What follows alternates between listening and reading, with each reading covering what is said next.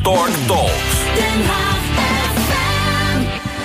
FM. Welcome to Stork Talks with Zoe and Tom. The storks have been part of life in The Hague for centuries. Have you spotted one yet? Each week, Stork Talks delves into a range of stories, news, and anecdotes. And for the next hour, we'll take you under our wings as we discover the city of peace and justice. This is truly a special place to live, and we invite you to tune in and discover it with us each Thursday between 8 and 9 pm on 92.0 Den Haag FM.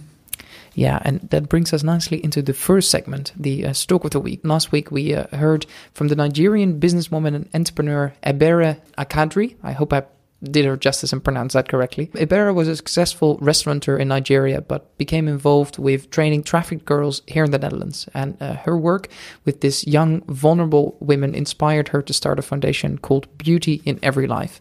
And for those of our listeners who uh, got involved or are still looking to get involved after the, the segment last week, you can sponsor a young person from Nigeria via Ibera's Foundation, which, yeah, just great initiative. And and I think this week, so we have a very different and very difficult, but also a serious issue to talk about. Indeed, Tom. So this week I spoke with the communications and press officer of the Levenseinde Kliniek, Anarika Decker.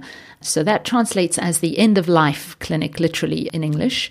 And as the name suggests, it uh, provides the option to have euthanasia or organize euthanasia if, if that is your wish. It is the only one of its kind in the Netherlands, and it happens, just so happens, to be down the road from where I live. Uh, and when you go inside, it, it really feels more like a boutique hotel than a medical clinic.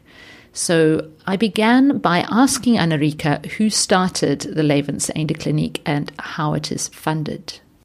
Yes, well, the clinic was started about uh, six and a half years ago by the Right to Die Society, and uh, that's an organization in the Netherlands who uh, uh, supports people who want uh, to be in control of their the, the, the, their own uh, life ending.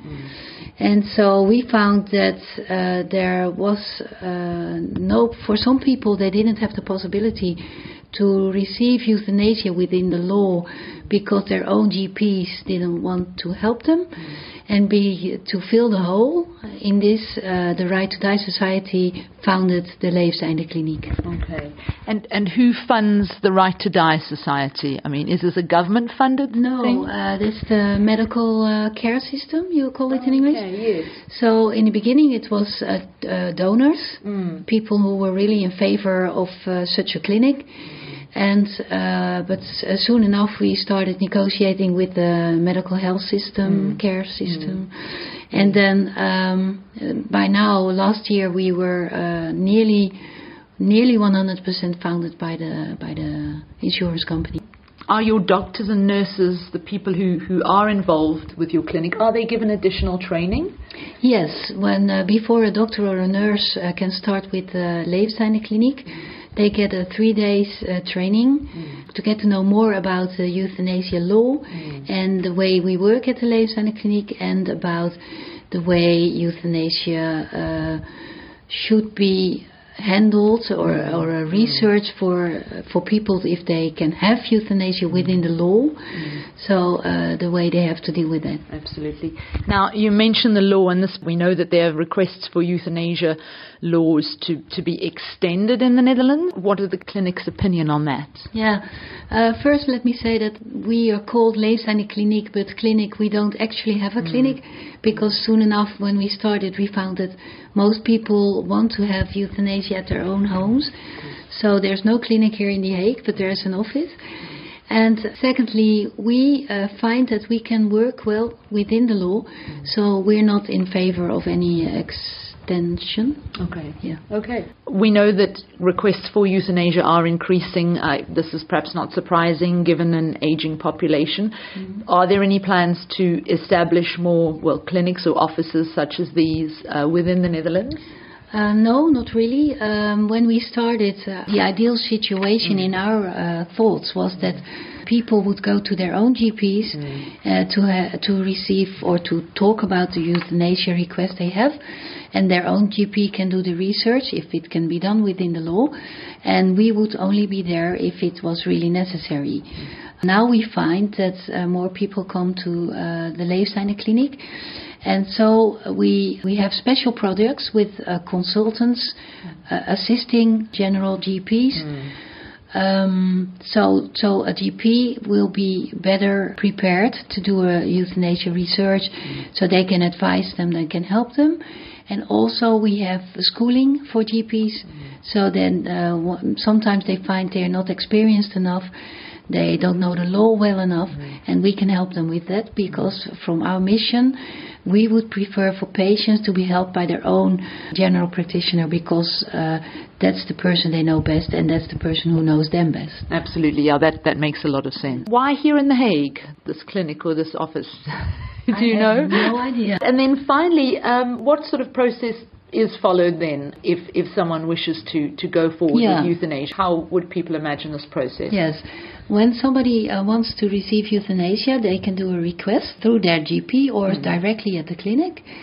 And then uh, we, we contact the, after they've registered, we contact the person, the patient, and uh, we talk uh, with them about the request and we contact their general practitioner because uh, we want first want to check if it's not possible that the general practitioner uh, does the research himself.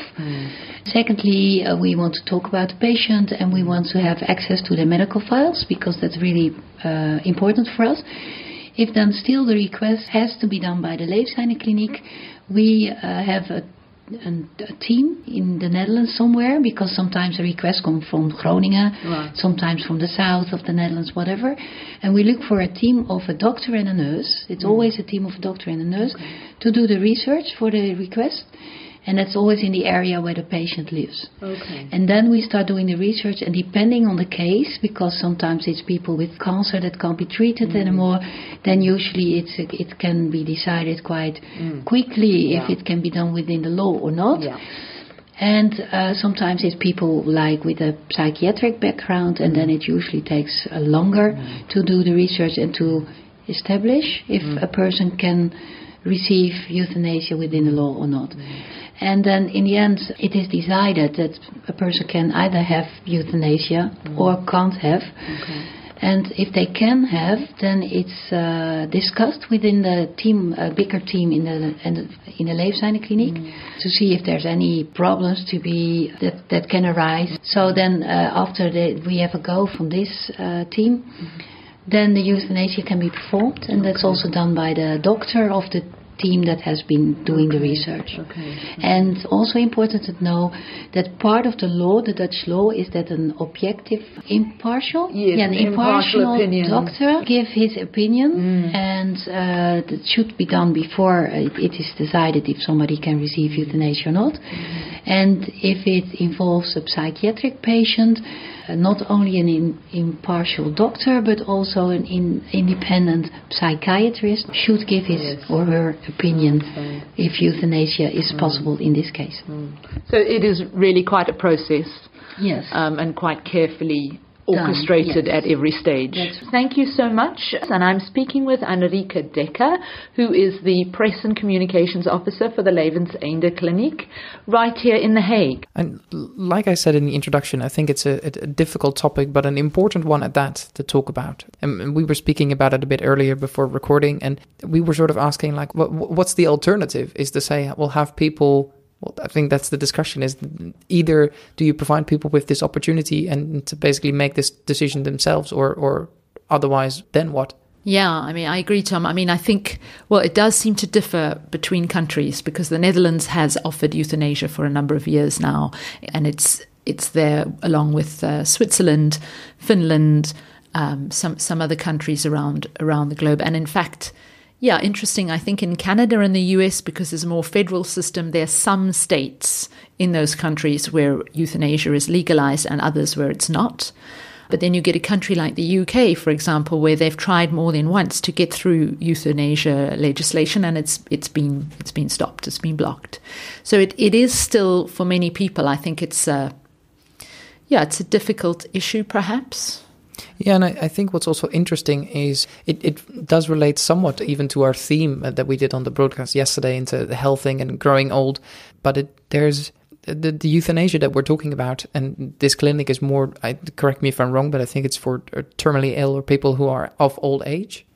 Well, yes, but I think I think Tom. Well, because it's the only one of its kind in the Netherlands, uh, it does coordinate all sort of euthanasia cases. But as I think Anarika was at pains to point out, they have been trying and they continue to try. They really want it to be a sort of decentralized system where doctors around the Netherlands feel confident enough, should one of their patients want euthanasia, they feel confident enough to then provide that process.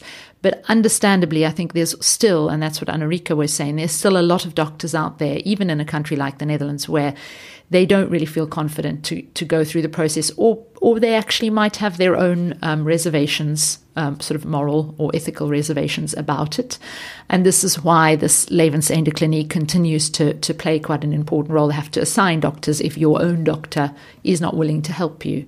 Yeah, and I, I think what's interesting is, um, and there's there's so many different sides to this argument, and why people are for it, why some people are against it, why some countries are for it, why some people are against it, and I, I think one of the best things that we can do is just talk about it and to at least be confident enough and to be open enough to to talk about this issue because it's it's not disappearing if we don't talk about it. I mean, we were speaking about it earlier to say, well, if we're rejecting it because we just don't want to talk about people who are living in certain conditions due to a, a- a terminal disease or that, that are living out their life in pain or in agony simply because there's nothing that, that can be done. And is that really what we what we want No, I, I agree with you, Tom. It is is an issue. It does need to be faced.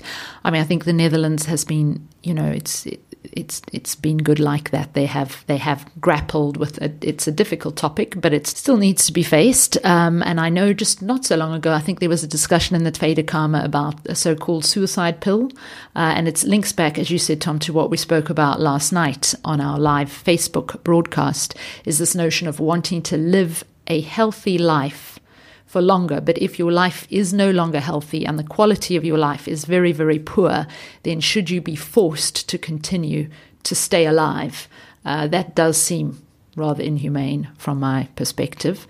Uh, so the suicide pill was suggested that, that sort of everyone over 75 in the Netherlands would ha- have access to this pill. Now that is quite radical. it's quite a statement yeah And in fact, even even Anarika at the Levenseinde Clinic said that they they were not really in favor of extending the, the laws any further for euthanasia, which is interesting because they deal with it all the time. Well, and I think that's one of the last things that I'd like to share on this because what I love is you gave this example. You told me told me the story of the woman who said, well, basically she had everything arranged to her funeral and that was going through the process of euthanasia, and then halfway through the process or throughout the process, she sort of realized like, hey, I'm having second thoughts. Perhaps that isn't isn't what I want.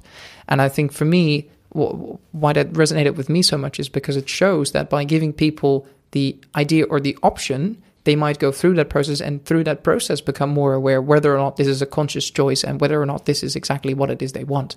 But if you don't give them that choice, you create a sense of powerlessness or a feeling of like, hey, I, don't have anywhere to go with this feeling that I've been coping with or this this yeah the, the, the lack of will to live and through these conversations i think you can figure out maybe it isn't specific there's something that is bothering you there's something specific that is well in a, in a very chronic severe case that's of course different but maybe that you, you you manage to provide people with a process to at least find out whether or not this is exactly what it exactly what they want I agree. I think it's all about options, isn't it? And choice.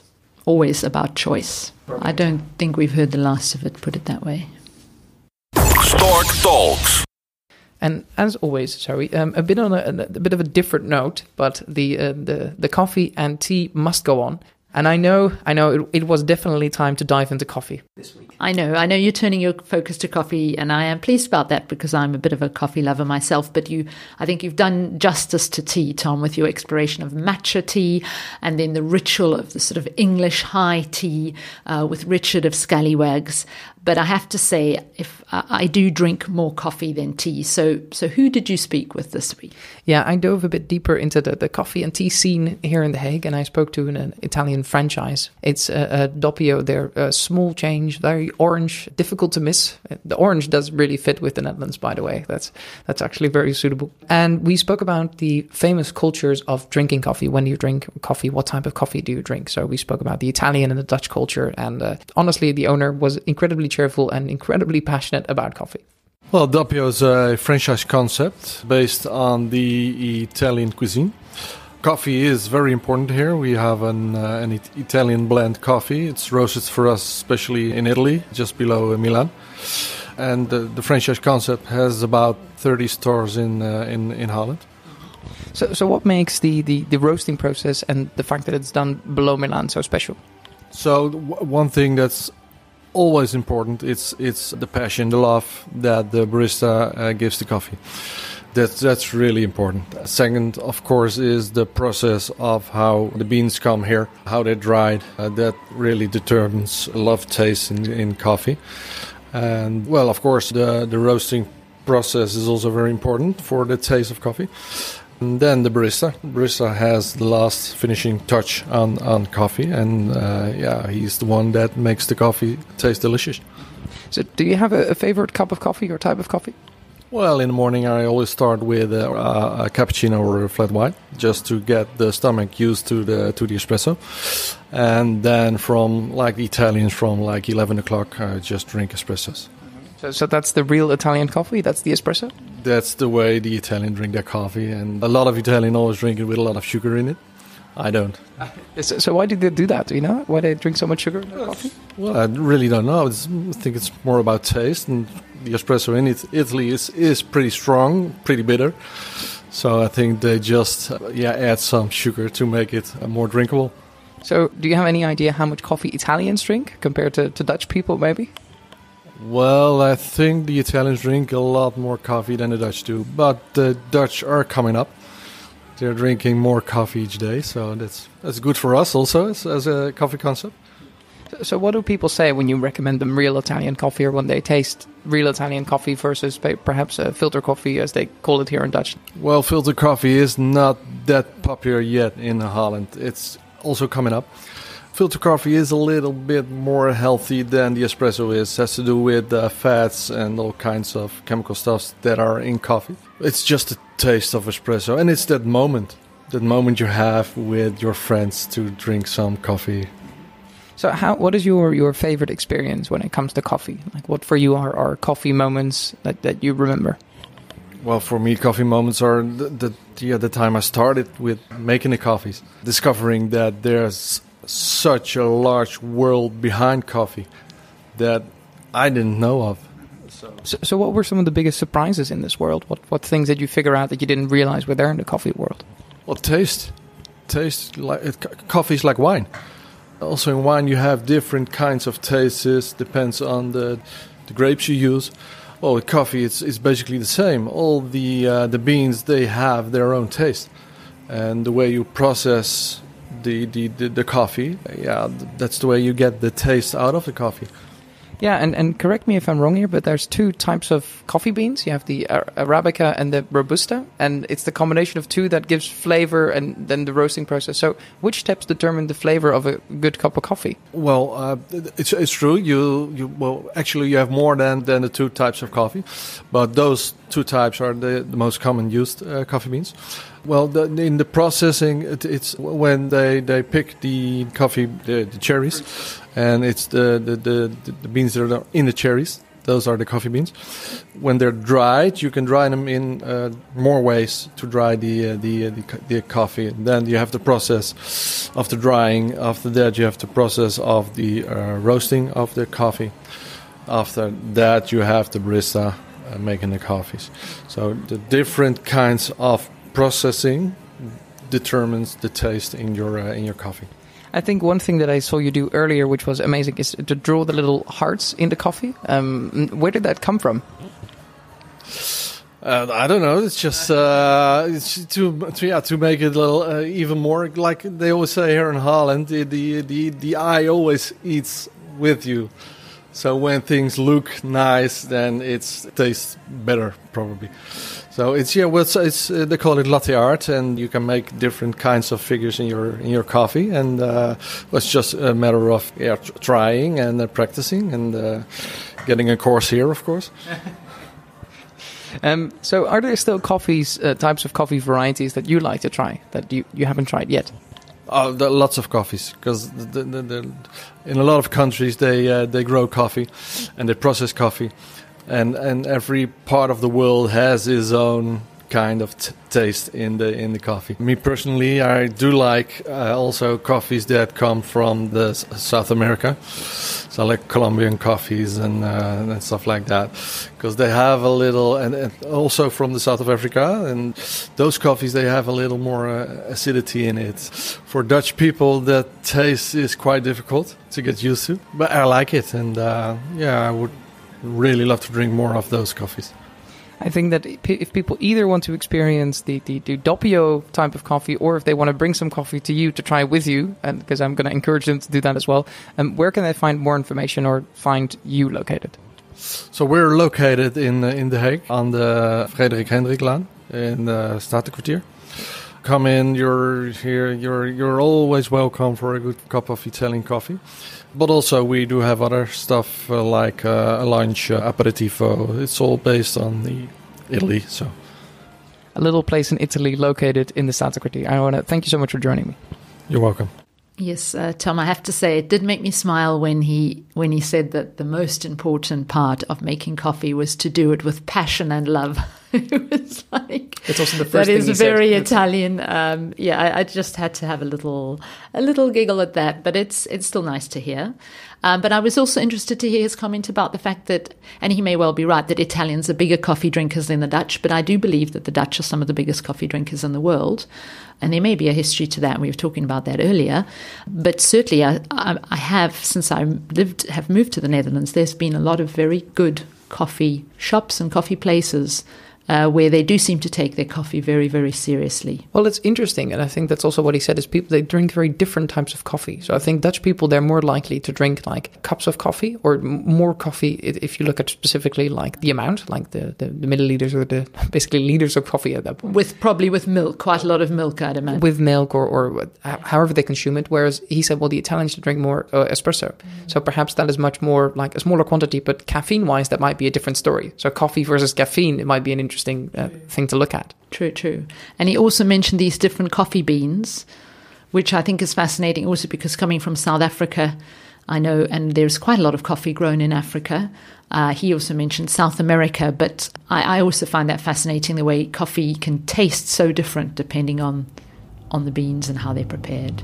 Well, absolutely, absolutely. And one thing that I'd I'd like, um, and and that's also something that I was curious uh, to tell you a bit more about, is what he said as well. Is there's so many different varieties and flavors of coffee, and that's true. I think the best way to describe it is, like he said, coffee is like wine. You're having, depending on where it's grown, depending on where it originates from, you have certain flavors. So there's a specific type of smoothie, and it's. Um, it's called the bucket list, and they talk about one type of coffee, which is a Kopi Luwak coffee. Have you ever heard of Kopi Luwak? I coffee? hadn't until you mentioned it, Tom. It sounds quite strange. Well, that's the interesting thing because Kopi Luwak coffee is um, um, I don't know what time you're listening to this podcast. If I, if it's before dinner, we're going to keep it nice and clean. But basically, because they are a sort of fruit coffee, and then the, the, the beans from that, those are the ones that you roast and that you process. So this coffee is actually produced by going through the digestive tract, and and that gives it flavor. And yeah, and but the interesting thing is, is um, it's it's a very interesting discussion to see what a wide variety of coffee and how people are experimenting, just like they do with wine. Absolutely. Well, I think not long ago I saw an advertisement. I think that was before Corona kicked in, but I saw an advertisement for a coffee tasting afternoon, just as you'd go on a wine tasting. I've never been on one, but I have to say that that that would interest me. Yeah, I, the the the animal. Sorry, I just remembered the animal's called the the civet. Oh, is a little civet, a little cat-like animal. Wow. Hmm. Just raises a lot of questions for me. Perha- Indeed, perhaps it raises more question than it answers. Yeah. Um, what I like, and and I wanted to ask you this, Zoe. What for you is a, a coffee moment? What is your ideal coffee moment? I don't know, but I normally drink coffee in the morning time. I don't know if that's psychological. You know, people go, oh, it gets me started for the day. I'm not sure, but I, I do like to have a cup of coffee in the morning. I don't drink too much coffee. I'm not one of these four or five cup a day people. But I, again, I did read somewhere just, just the other day that apparently, on average, the Dutch drink four cups of coffee a day, which is quite a lot. Yeah, yeah, yeah. No, the statistics indeed. On a, a regular day, Dutch people, let's say the majority drink three to four, which is about 36%. But there are people who drink seven or more cups of coffee. Yeah. And, and indeed, how they rank in like globally, there's the Scandinavian countries, that drink more. Wow. So Finland, Norway, Iceland, Denmark, and then the Netherlands is fifth Wow. And uh, kilos per capita. All right. Well, I look forward to your to your next uh, your next dive into the coffee world next week, Tom. Absolutely. Yeah, stay tuned. I'm Tom, And I'm Zoe. and thank you for storking with us this evening. Next week on Stork Talks, We'll focus on an interview with Lawrence Koch of the he is the head of the foreign direct investment uh, at the Hague Business Agency, and he will talk a little bit about Brexit and how it's affecting business here in the Hague. And I have the pleasure of talking to another coffee lover to further explore the coffee, uh, the topic of coffee and tea. He's actually an instructor and a barista, and he's going to explain more, a bit more about the process and how to get the best brew out of your cup of coffee and your beans. Well, that sounds fascinating. Thank you, everyone, for stalking with us this evening, especially after some of the the restrictions continue. Basically, um, please tune in again next week for more fun frolics and some new and timeless stories right here in the city of peace and justice. Yeah, and if you'd like to check out our previous broadcast, you can always find that on the Facebook page or on our Instagram, uh, Stork Talks. There you can see some photos of some of the places that we visited and that we continue to visit. So stay tuned, and then we hope to see you back either on our next broadcast on Thursday or otherwise stay tuned for the podcast coming out next week.